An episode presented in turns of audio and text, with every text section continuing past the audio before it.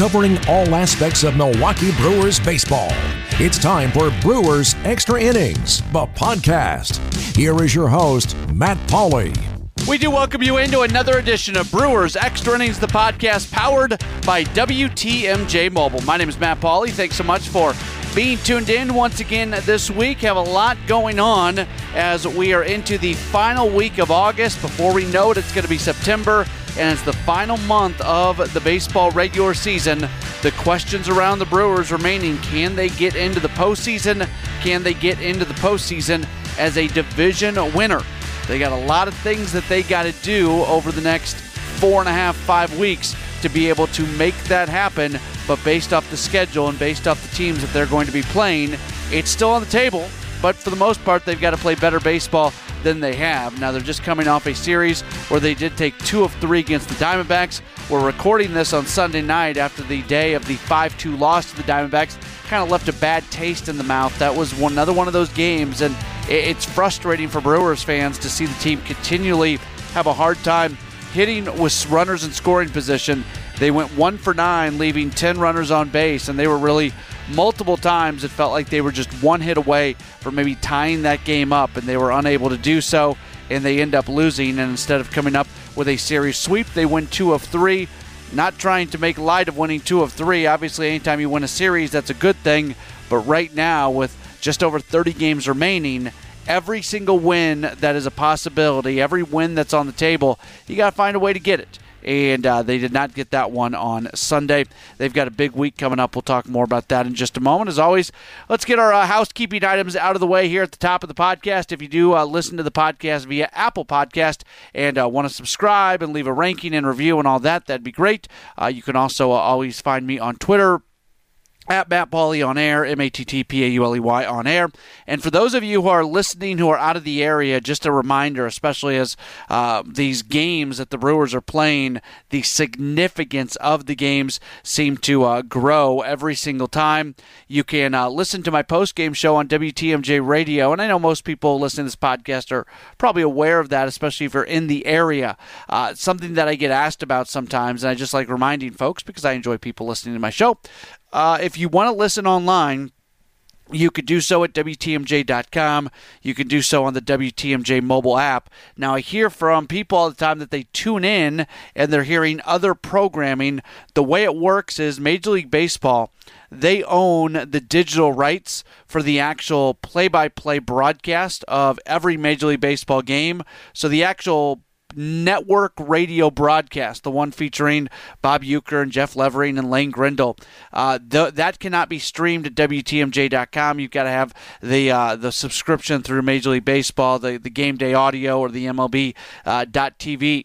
So once the network broadcast ends and the post-game show, my local post-game show on WTMJ begins, that's when the stream switches over from replays and podcasts and things like that back into the live programming. So if you are looking for the post game show where you can call in and you can hear reaction and everything, you just got to wait a little bit on the stream for the network broadcast to wrap up, and then after that you are able to hear uh, my post game show, Brewers Extra Innings. So just want to throw that out to you. Sometimes I mention that at the end of the podcast, but I'm sure some people hear the couple interviews or whatever and, and call it a day on the podcast. Want to hit on really this was a weird week. It was a weird week in the sense that some things happened that surprised me. Namely, one thing happened that surprised me, and that was designating Jhoulys Chacin for assignment. I really didn't see that coming. And it wasn't that I didn't see that coming because I thought Chacin was going to uh, have a big role for the Brewers after he returned. I was I was kind of curious what that was going to look like. I thought internally, I thought to myself, with the fact that rosters are going to be expanded, with the thought that probably Brandon Woodruff would be returning around the same time as Jhoulys Chacin, I thought they would pick and choose their spots with Chacin inside of September with the expanded roster, but the fact that uh, there were very few off days in September, that they would probably find a start for him here, a start for him there. That wasn't going to happen. That just wasn't going to happen. They did not have big plans for Chacin after he was going to return. And there's a few things going on here that I think are notable. Uh, first off, it shows a lot of respect for Jhoulys Chacin that they actually let him go. because he's going to be, he wants an opportunity to finish the season strong.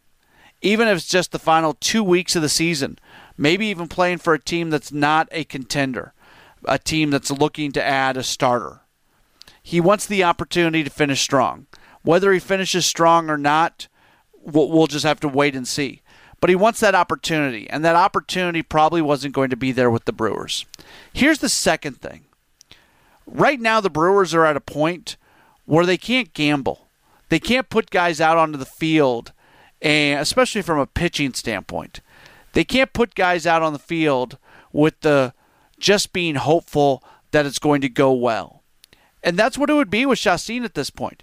Is it possible that Chacin finds who he was last season and he's really good down the stretch of the year? Yeah, it's possible. Is it probable? Eh, probably not. I mean, at this point of the year, you kind of are who you are. That's the season that you're having. But is it possible that, that he could find himself? Sure. But is, is it worth the gamble for the Brewers? That's I think that's where they've made the decision that it's not. That when you really don't know who he's going to be when he starts any given game, it's not really worth the gamble at that point. If we're talk if we're having this conversation in June, if we're having this conversation in July, it's probably different. It's probably more of a situation where you can give him a few more starts coming off an injury and see if he locks back in. But we all know how important every game is. We remember game 163 last year. And I know it's really easy to make the argument that, well, the game in April and the game in May counts the same for the game in August and the game in September. That is that's very true. It's, they're all one of 162. But where that's not as true is you don't know in April and May what your circumstances are going to be in August and September. So when you're making decisions in April and May, there's no way to know that in September you might be trying to climb a ladder. You know that at this point in the year. The standings are what the standings are, and the Brewers have work to do. So they can't go gamble by going and throwing Jhoulys Chacin out there, especially when they're getting, for the most part, for the most part, pretty good starting pitching. Uh, Zach Davies wasn't great on Sunday. It seems like of everybody right now, Davies is a little bit hit or miss. You know what you're getting with Chase Anderson. He had the one bad start two starts ago, but he's he's had quite the run of just being consistent, going out there, giving you five or so innings. Sometimes they're shutout innings, one, two runs, keeping the team in the game. Uh, again, Brandon Woodruff. The the good news there was good news this past week on Brandon Woodruff that he is going to be able to throw off a mound soon. So that kind of once he throws off the mound for the first time and nothing catches on him and, and there's no setbacks, that's when the timeline kind of starts. I, I get asked all the time, when's Woodruff going to be back? When's Woodruff going to be back? And I, I never have an answer because the clock doesn't really start ticking until he throws off the mound for the first time. And once he does that and you see how his body reacts, then you can put a timeline on it. And then you can say, okay, you'll probably see him back at this point in time. I still think there are X factors in Brent Suter and Jimmy Nelson. Both have been pitching really well at AAA. And just because you pitch well at AAA doesn't mean you for sure are going to, trip, to pitch well at the big leagues.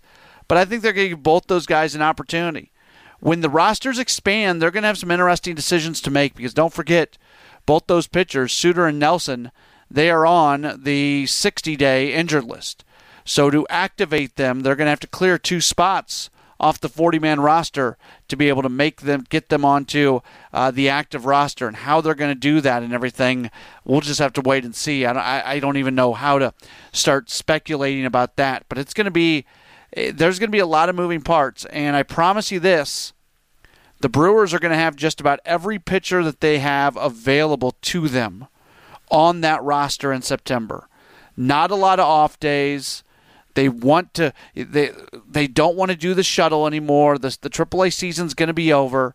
Just a chance to bring as many guys up, have a loaded bullpen, and never have to worry about the usage.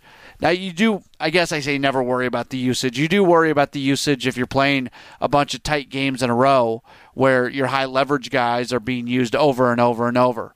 But if there's an opportunity to give one of those guys a day off and go with somebody else because you're either winning big or losing big, they're going to be able to do that more in September. And we saw last year the Brewers were incredibly, incredibly good at being able to uh, utilize an expanded roster in creative ways and to give themselves uh, an advantage based off the, the information that was out there. So it's it's interesting, right? I mean, this is we don't know what's going to happen moving forward. And I'm talking to you on Sunday night, so depending on when you're listening to this, uh, this will probably, if you're not listening to it prior to uh, Monday night's game between the Brewers and the Cardinals, uh, this is probably going to change just because they are playing the Cardinals. But as, as I talk on Sunday night, St. Louis is the first place team in the division. The Cubs are two and a half games back of St. Louis, and the Brewers four and a half back of St. Louis and two games back of second place Chicago. That four and a half number is notable because that's that's there's nothing impossible about making up four and a half games in the final 30 plus games in the season, but it's also not easy. It's not impossible, but it's not easy. And they've got to win these head-to-head matchups against St. Louis. That's that's going to be huge. In the wild card, the Brewers, the Cubs are holding on to that second wild card position. So the Brewers are two games out of a wild card spot. Philadelphia is right behind uh, Chicago, a game and a half out of the uh, wild card position. Then you have the Brewers and also the Mets, who are both two games back.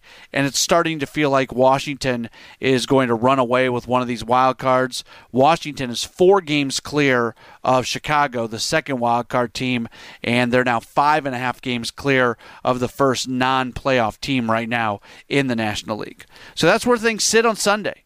And what that tells you is the Brewers have work to do.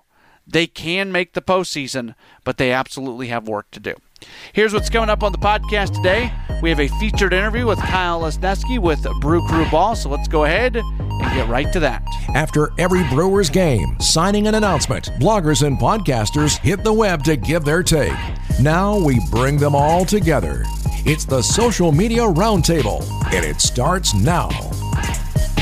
Brewers Extra Innings, the podcast is powered by WTMJ Mobile. It is time for our social media conversation. We bring in the managing editor over at Brew Crew Ball, one of our favorite people to have on the podcast. He is uh, Kyle Lesniewski. Kyle, always good to talk to you. How are you? I'm doing pretty well. How about yourself? I'm good. I want to start and talk about something that really isn't uh, team related because uh, the online communities of Brew Crew Ball and uh, Baseball Prospectus had a bit of a meetup, as I understand, this uh, past week at, at, Miller Park. How did that go, and, and what's it like to be able to get uh, everybody who kind of communicates in an online uh, forum to really get together in real life? Um, it was it was good. It was a lot of fun. Uh, things got off to a little bit later start than intended. Um, a group of uh, baseball prospectus writers that were coming up from Chicago got a little uh, diverted due the, to the uh, construction on the way up from 94. So they were uh, a little bit later than uh, initially anticipated, but um, ended up having a, a tailgate in the parking lot and. Enjoyed a enjoyed a few beverages and headed on inside and, and watched a uh, a pretty good game. We got to see a, a pretty fine performance by Jordan Lyles and, and the team in general as they went on for uh, for the victory in that one. So it was a it was a great event. Um, always nice to uh, to meet guys or to rub elbows with uh, with guys like Jonathan Judge and um, Harry Pavlidis, two of the uh, more important sabermetric baseball writers over the last uh, the last several years or so. So.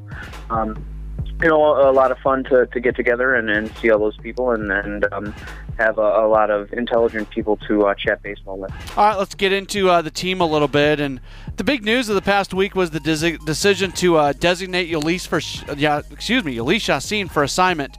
And I don't know about you, when I first saw the news, it surprised me, and, and you had actually kind of floated out that idea quite some time ago. It, it to my first initial reaction was this is not like the Brewers because the Brewers generally don't just walk away from assets for nothing. But then we kind of learned that they didn't have much of a plan for him after he was going to get healthy. They were having conversations with him. They kind of honored and respected his role on that team last year and wanted to give him the opportunity to go, you know, finish out his season strong somewhere else. But what was your takeaway from that decision from the Brewers?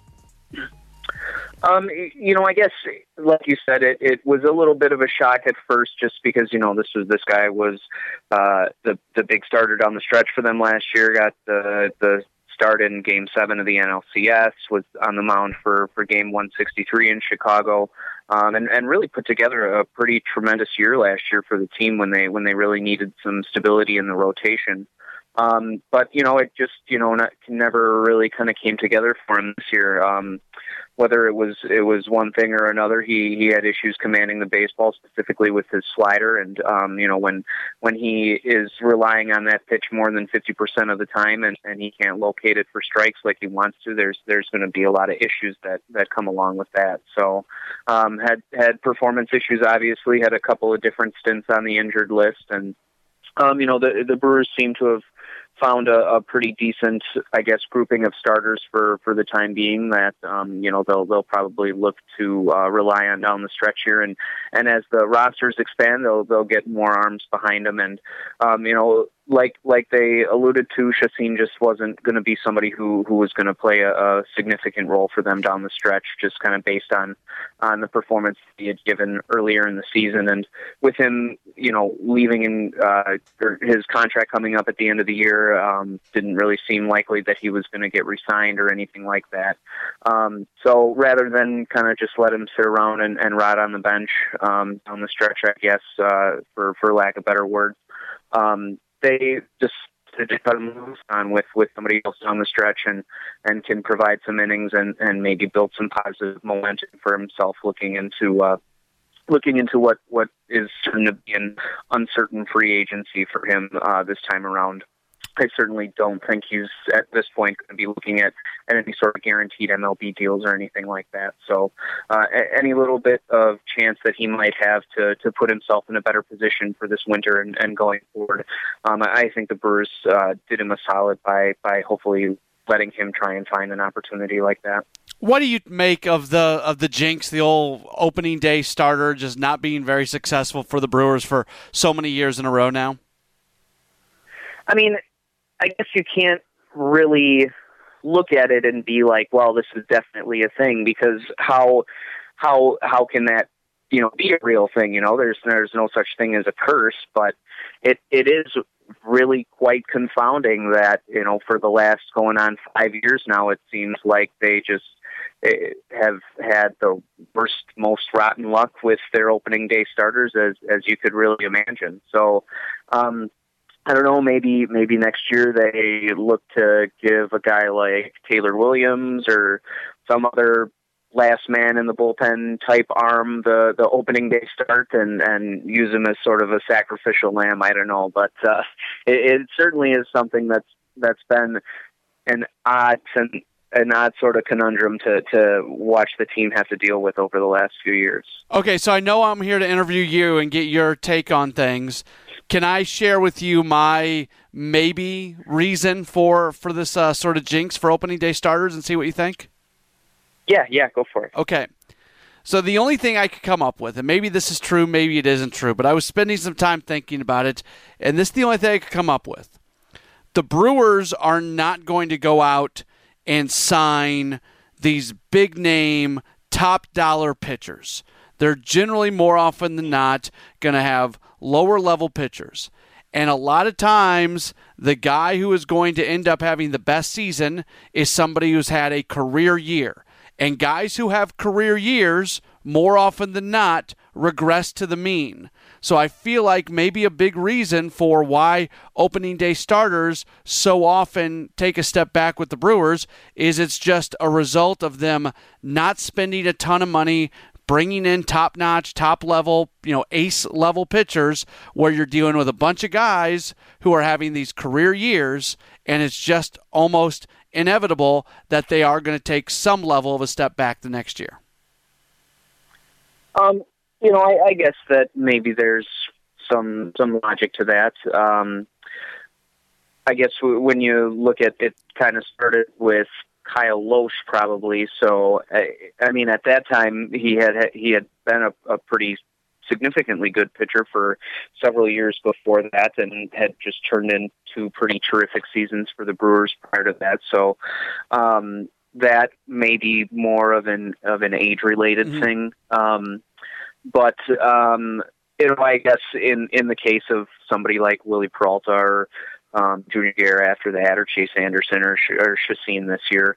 Um, but I, I guess even even Chacin, for as good as he was last year, he was pretty good in in 2017 too. He had a, a sub four ERA, and he's been a guy who's who's posted several other sub four ERA seasons. So.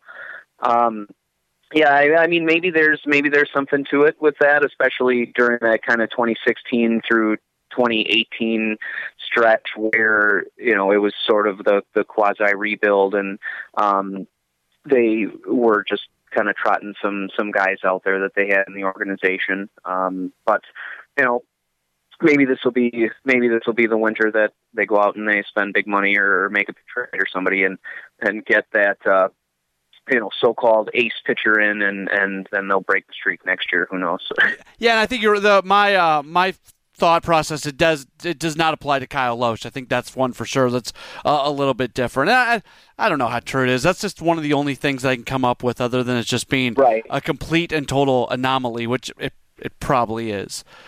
What do you this team right now is I mean everybody's sitting here saying if they can turn it on, if they can flip the proverbial switch, they can still be a playoff team. Maybe they can still even catch uh, the division leader. And they've got a huge series coming up against St. Louis, who has really extended out their lead now in the division. But at, when we're talking on August 25th, which is the date right now, you kind of are who you are. So, where do you sit right now on the idea that this team still has the ability to flip that proverbial switch and really have a strong final month of the season versus they've been kind of the same team all season long, and there's no reason to believe that they are going to find that second gear.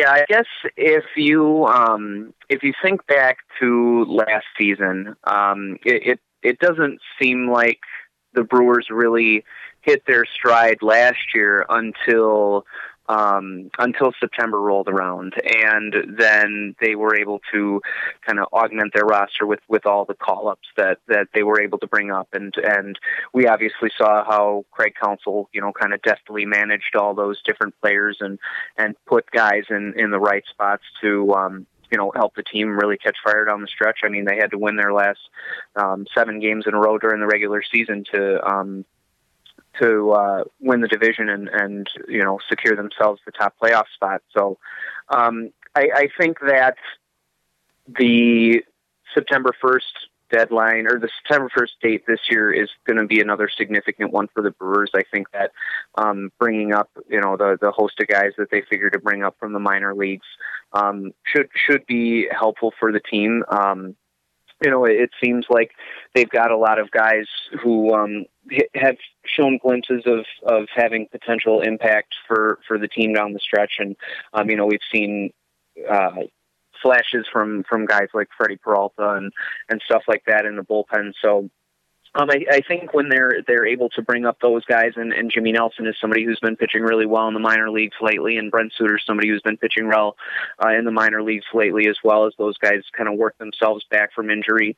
Um, and they do, you know, it sounds like they'll they'll get Brandon Woodruff back at some point, if if not for at least the last couple of weeks of the season or something like that. So, um, I think that the the reinforcements down the stretch in September should play a, a pretty big role for the team and give Craig Counsell a lot of different ammunition to work with as you know he tries to stack his lineups as best as possible and um, he'll he'll have a lot more room to work with uh, giving guys short starts and and kind of playing matchups in the games and all that kind of stuff. And um, this is going to be the last uh, the last September, I guess that that he's going to be able to have that ability to do a lot of those sorts of things um, once the new rules come into place next year. So uh, I, I'm sure that he's going to want to try and and maximize this final opportunity, and the, the organization wants to maximize this final opportunity that they'll have to work with this entire 40 man roster down the stretch because that's really, you know, like I said, kind of what helped kick them into gear last year, and and when they really played their best baseball was was when they had um, was when they had their their big expanded rosters. Last year, in addition to the expanded rosters in September, they had a schedule in the month where they had every Thursday off. Uh, only two days off in the month of September this year. That that schedule of every Thursday off, they got in August instead you you've got the the reinforcement, so the the lack of off days isn't going to imp- impact you as much in terms of availability. But you're still playing all these days. How different do you think it's going to be with the fact that they are going to have so many fewer off days this year in September compared to last year? Um, I, I think it's probably going to end up um, coming more into play. Uh, on the position player side, I would think maybe at this point, just because with having 20 pitchers in the roster, something like that, you know, they, they could very easily manage those guys' workloads. But, um, you know, it's going to be a little different when you have to try and figure out off days for guys like Christian Yelich and, and guys like Ryan Braun and all that kind of stuff. And having those those off days built in last year, especially for, for Braun, who we, we know requires pretty regular maintenance days, um, really helped him kind of kind of play his best baseball down the stretch last year, and I don't think the Brewers make it into the playoffs or um, you know end up end up winning the division without the contributions that they got from Braun during the last couple of weeks of the season last year. So um, it, it'll be interesting to see how David Stearns is, or uh, Craig Counsell, excuse me, is is able to to manage the workload for those guys to make sure that you know they're they're in optimum the optimum position for uh, for them to be able to play as much as possible in the last couple of weeks of the season when it's really going to matter. I find myself on the post-game show defending Craig Counsell a lot when it comes to off days, when he's giving Christian Yelich that rare day here, the rare day there. The last time it happened, I, I think there was a lot of egg on face of a lot of fans because they were so upset about him getting an off day, and then all of a sudden it turned into a fairly legit injury that he spent some time out when he was dealing with the back. But where do you ever get frustrated with Counsell in terms of when he gives guys off days, or do you are you pretty confident in his ability to understand when a guy has been pushed to a point that they have to get an off day and they have to get it right then, no matter who they're playing?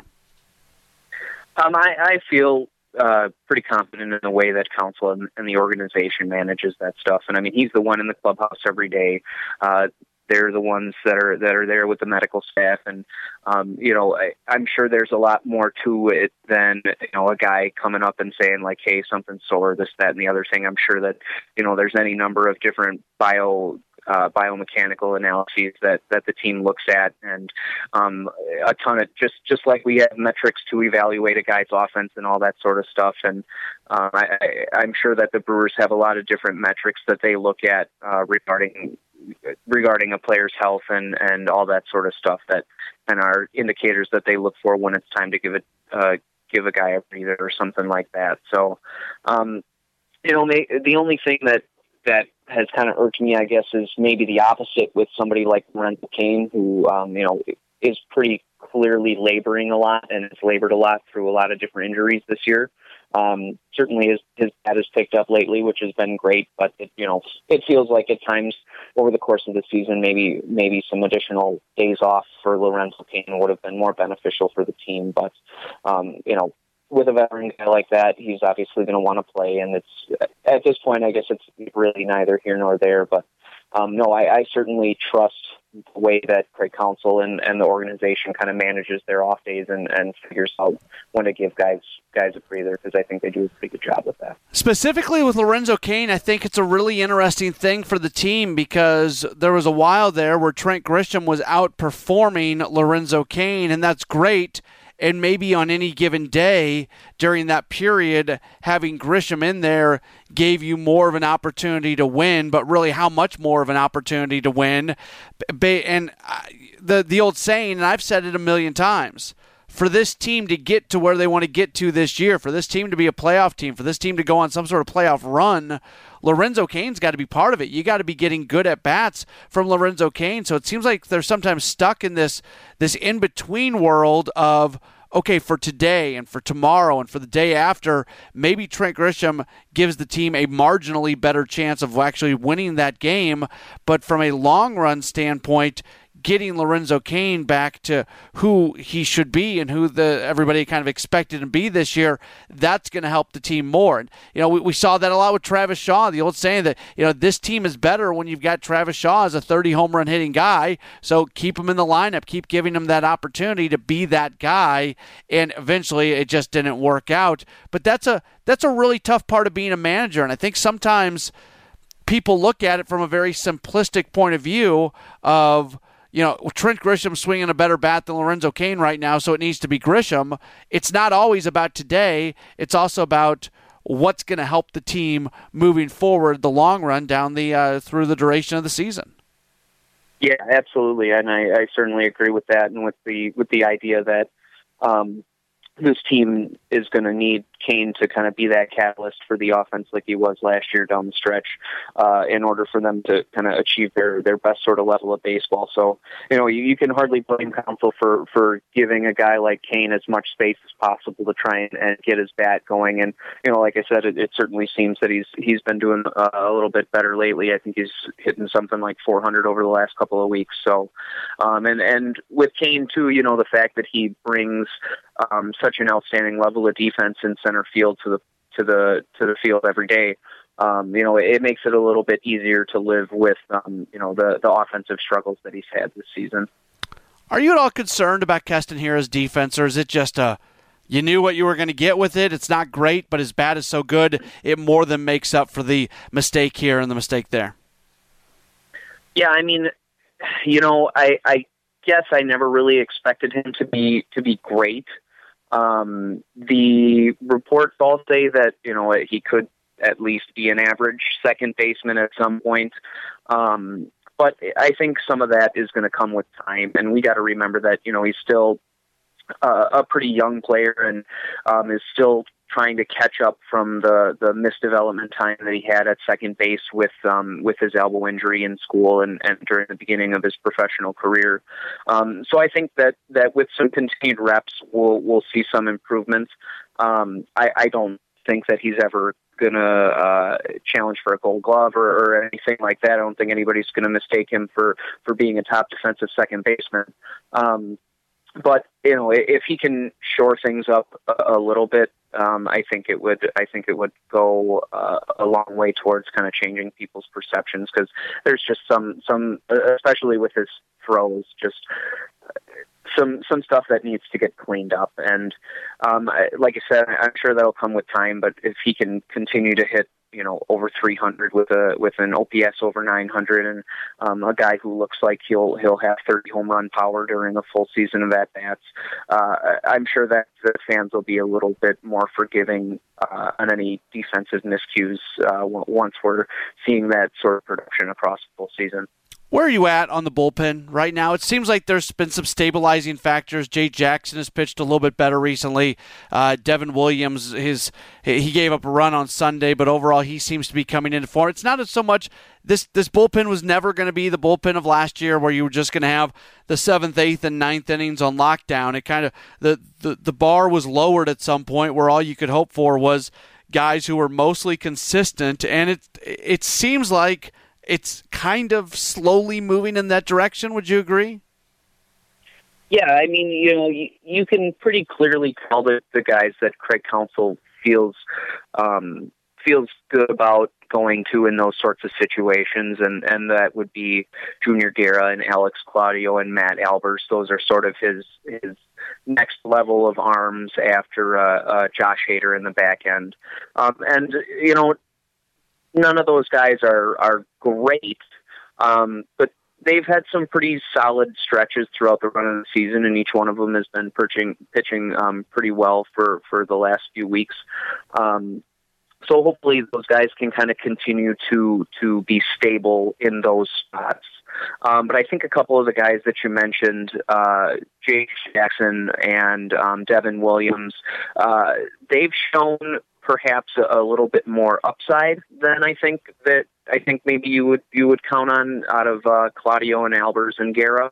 Um, so it, will be uh, nice to see Craig Counsell kind of continue to give those guys opportunities. Uh, there, there are a couple of pitchers who, who certainly don't have any issues missing bats. Uh, I think the the uh, the trouble for those guys is always going to kind of be command. So if they're able to throw strikes, um, you know, I, I think that they uh, they could work themselves into some pretty important roles down the stretch and, and be some some high impact arms for the team at the end of games. And um, you know, Freddy Peralta could come back and, and maybe work himself into into that sort of role. Um, you know, I guess it wouldn't surprise me just based on the way that Jimmy Nelson has been pitching over the last couple of weeks. Uh, for him to come up and, and maybe get uh, a couple of those opportunities as well at some point. So, um, you know, it, it's definitely not not the bullpen that it was last year. I mean, you can't, you just you can't say that you feel as good um, as you would have if if Corey Knebel was still here and Jeremy Jeffress was was pitching even half as good as he was last year. Um, but I, I think that it's it's sort of a group that stabilized itself and some guys have sort of established themselves into roles and and hopefully we can see some of these higher upside guys uh, start to flash a little bit over the last month of the season and you know maybe maybe come up and um, be those guys like like Brandon Woodruff was for the team at the end of at the end of the year last year, some something like that. So um, I guess at, at this point it's just just kind of a wait and see thing. But you know, like you said, uh, a little bit more stable, I guess, over the last few weeks than it was at, at points earlier this season. I'm I'm not the smartest guy in the world, but so much was made of Josh Hader's struggles, and as, as I watched more and more, it just it seemed really simple to me he was he was missing low.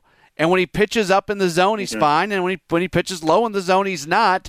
And it's just about if he's going to miss, miss high.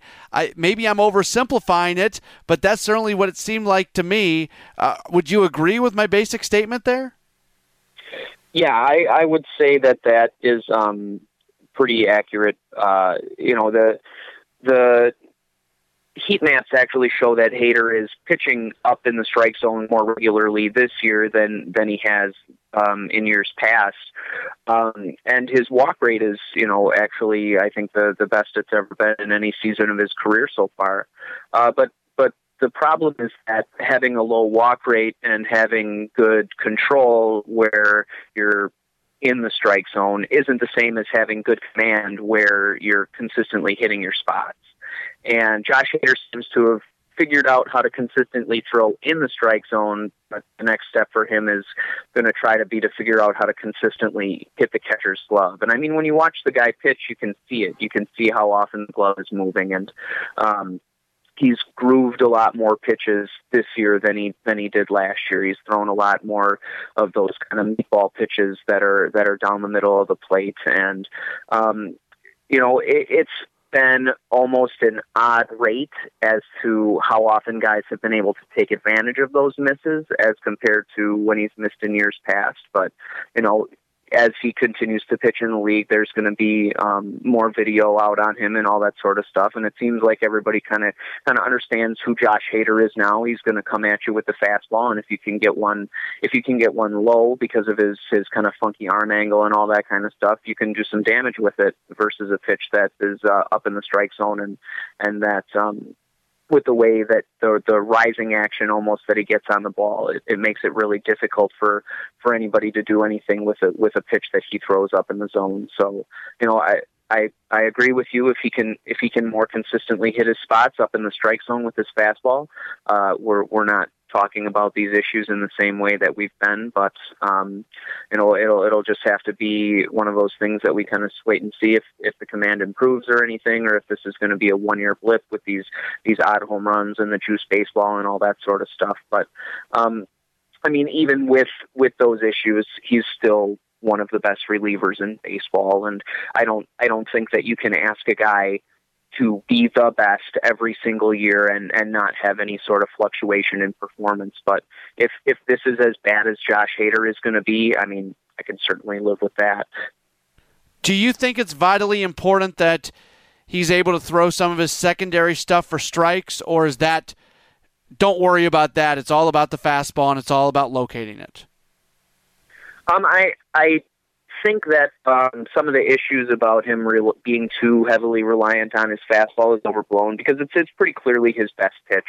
Um, but I I do agree with the idea that maybe throwing a few more sliders, like on the first pitch, something like that, um, w- would be something that would be more beneficial to him. And it, and it sounds like that that that's something that he's working on and working with the coaches and with Yasmani Grandal behind the plate on on um, changing some of those selections because it, it seems like uh, a lot of the damage that's done against him is guys who are sitting fastball on the first pitch and, and they get one that's that's low in the zone, misses location, and they're ready for it. So, you know, if if he's able to mix it up a little bit and and maybe throw a slider um, to kind of get a guy off balance uh, to start a to start a plate appearance, um, that that may make it a little bit more difficult for them to just kind of sit on the fastball when when the first look that they get from him is, is something different than that. Ton of content going out at Brew Crew Ball on an everyday basis. Uh, give the listeners an idea of what they can uh, find there uh, really at any moment. Um, well, as we uh, kind of wind down the minor league season here, we'll be, um, you know, looking into uh, all the guys that that performed well uh, over the course of the year in the minor leagues. Um, we'll uh, be looking into a September call up preview and, and kind of going over a bunch of the different candidates that, that we may see the team call up in September, uh, both players on the 40 man roster as well as uh, other minor leaguers who maybe have a, a, shot based on how well they perform this season. Um, and of course, you know, we'll continue to cover every game and uh, take care of all the uh, the transaction news and all that sort of stuff, and um, do do the deep statistical dives that uh, that we've kind of been um, specializing in at Brew Crew Ball for the last several years. He is Kyle Lesniewski. He's the managing editor over at uh, Brew Crew Ball. Kyle, always appreciate your time. Great stuff, and uh, look forward to doing this again before the uh, season comes to an end. Hopefully. Yeah, absolutely. Always appreciate the opportunity to come on and chat with some baseball with you. Kyle Lesniewski, the managing editor of Brew Crew Ball, joining us here on Brewers Extra Innings, the podcast powered by WTMJ Mobile. Let's look ahead to what's going to be coming up for the Brewers over the course of the next week or so. This is a huge, this is a huge week for this team as they continue to try to make a run for the postseason.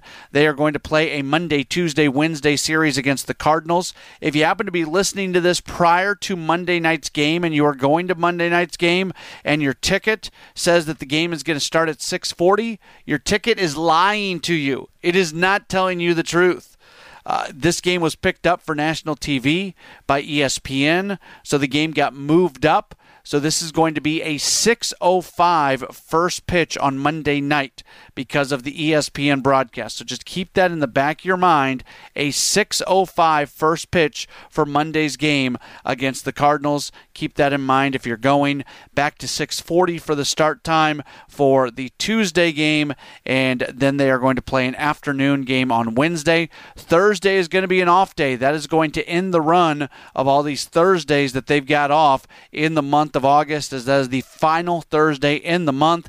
Then they are going to head to Chicago for a three game weekend series. That's going to go Friday, Saturday, and Sunday. All three of those games are scheduled to get started at 120 and that's going to be uh, they're going to be in a stretch at that point of playing six of eight check that of playing seven of nine games against the cubs you know we keep talking about the make or break points of the season and sometimes it's not even make or break, it's break points of the season where you probably can't make your season. You can't play your way into the postseason with a good performance, but you can play your way out of it. it that Cardinal series kind of feels that way with the division. You know, if if the Brewers lose two of three to the Cardinals, if they get swept by the Cardinals, that creates a really tough task in terms of climbing back up. Then all of a sudden you're talking seven games out of the division. And then you have that all those games against the Cubs. The three-game weekend series coming up this weekend, and then the following weekend, which is going to be four home games against the Cubs on Thursday, Friday, Saturday, and Sunday.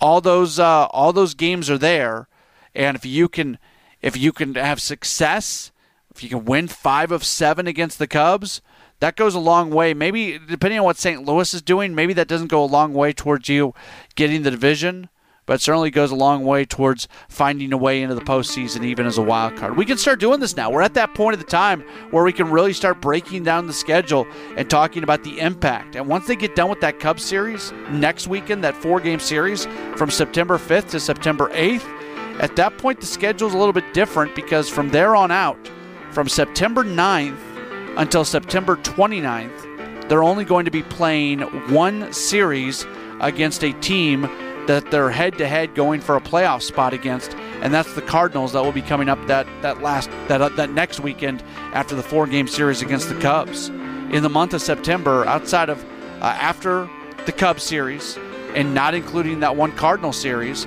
after September 8th, the, the Brewers series are against the Marlins, the Padres, the Pirates, the Reds, and the Rockies. It's good because none of those teams are very good. So that, that's that's the good part of it. The bad part of it is when you're playing head to head against teams that you're going against for a playoff spot, you have the opportunity to not just bring yourself up, but to knock the other team down. Uh, and and you won't have that as much over the course of the last three weeks of the season. But we're getting ahead of ourselves, right? We'll talk more about that coming up in our next podcast next week. Once again, I do want to say thank you to uh, Kyle Lesniewski for uh, joining us. Always uh, good to have a uh, nice conversation with him talking Brewers. And uh, hope to uh, have you with me for Brewers Extra Innings, the post game show on WTMJ following games. And we'll talk again next week for another edition of Brewers Extra Innings, the podcast powered by WTMJ Mobile. Thanks for listening to Brewers Extra Innings, the podcast. Matt will be back next week with another episode. For all the latest Brewers news, keep listening to the Home of the Brewers. News Radio 620 WTMJ.